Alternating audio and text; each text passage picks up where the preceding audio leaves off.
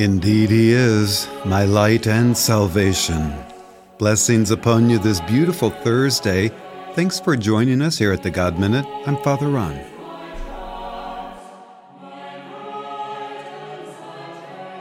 In the name of the Father, and of the Son, and of the Holy Spirit. Amen. The Lord has risen. The Lord has risen indeed. Alleluia. Psalm 22 I know you have me. God, my God, why would you abandon me now? Why do you remain distant, refusing to answer my tearful cries of help in the night? I can't stop sobbing. Where are you, my God? Since the day I was born, I've been placed in your custody. You've cradled me throughout my days. I've trusted in you, and you've always been my God. So don't leave me now. Stay close to me. For trouble is all around me, and there's no one else to help. Now I'm completely exhausted. I'm spent. Every joint of my body has been pulled apart. My courage has vanished. I'm so thirsty and parched. My tongue sticks to the roof of my mouth. Lord my God, please don't stay far away. For you are my only help, my might and strength. Won't you come quickly to my rescue? Give me back my life. Save me from this roaring lion raging against me. Glory be to the Father, the Son, and the Holy Spirit. As it was in the beginning, is now, and will be forever. Amen.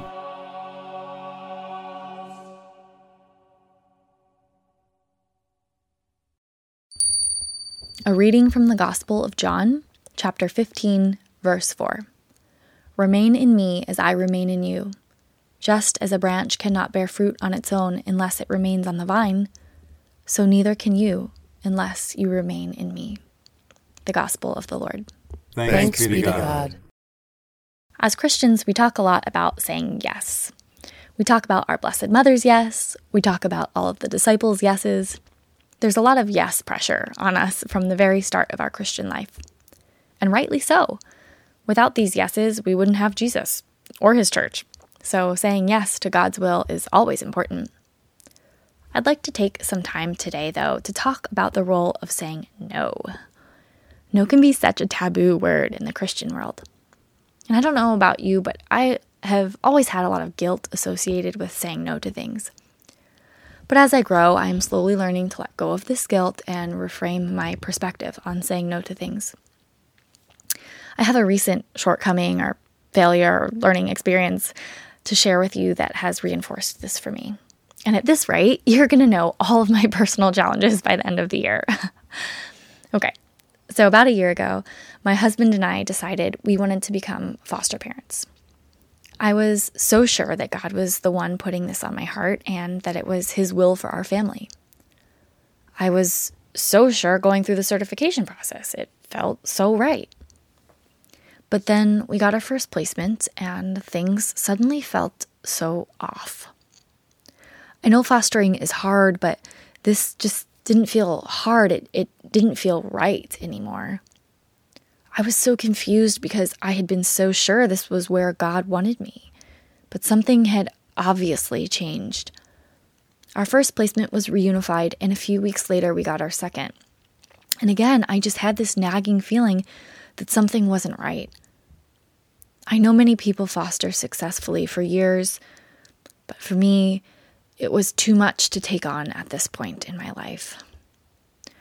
I was missing daily mass. I didn't make it to adoration. I totally forgot to even have morning prayer time. And I didn't even listen to the God Minute. All things that feed my soul and keep me afloat. Things that personally I need in order to bear fruit. After that last placement, we made the decision to press pause on fostering. I'm still digesting this and trying to understand it. It feels hard to say no to something that seems like it would bring good to the world and would serve God. In my heart, I know that remaining on the vine has got to be my priority. When I fall off like that, I am not able to fill my bucket and therefore have nothing to pour out into others. I'm not able to bear fruit. As good of a thing as that service may have been, I am nothing if I am separated from my source of life. In a book called Jesus, the Way, the Truth, and the Life, the author says that to truly remain in Jesus and with Jesus in us, we have to be receiving the Eucharist. It is truly the nourishment our souls require to produce fruit. We learn from the washing of the feet at the institution of the Eucharist that a primary fruit Jesus is looking for is love. Then, after the washing, Jesus goes on to say, My peace I give you, and these things I have spoken that my joy may be in you, highlighting two other fruits in addition to love joy and peace. Do you bear these fruits? Is something preventing you from producing peace? Is there something that you need to say no to or get rid of?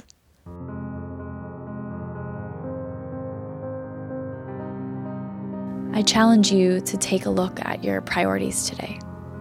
I challenge you to get comfortable saying no to things, to get comfortable protecting the time that you need to do whatever it is that you do that feeds your soul, and especially the time you take to receive the Eucharist. Figure out what remaining on the vine looks like for you and cling to that fiercely. Good Christians don't need to say yes to everything. What the Lord needs from us is to bear the fruit we were created to bear.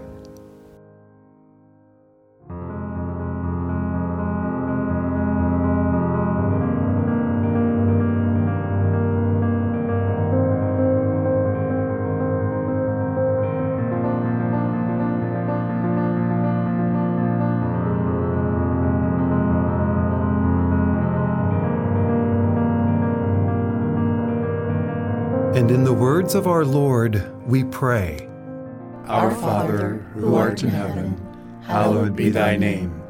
Thy kingdom come, thy will be done, on earth as it is in heaven. Give us this day our daily bread, and forgive us our trespasses, as we forgive those who trespass against us.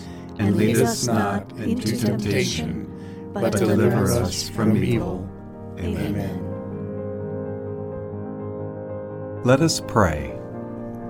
O God, you are our help in ages past, but you are still with me now.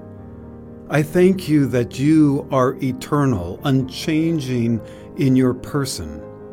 Let me remember that with excited anticipation for the things you will be doing today through me. We ask through Christ our Lord. Amen. The Lord be with you. And with your spirit.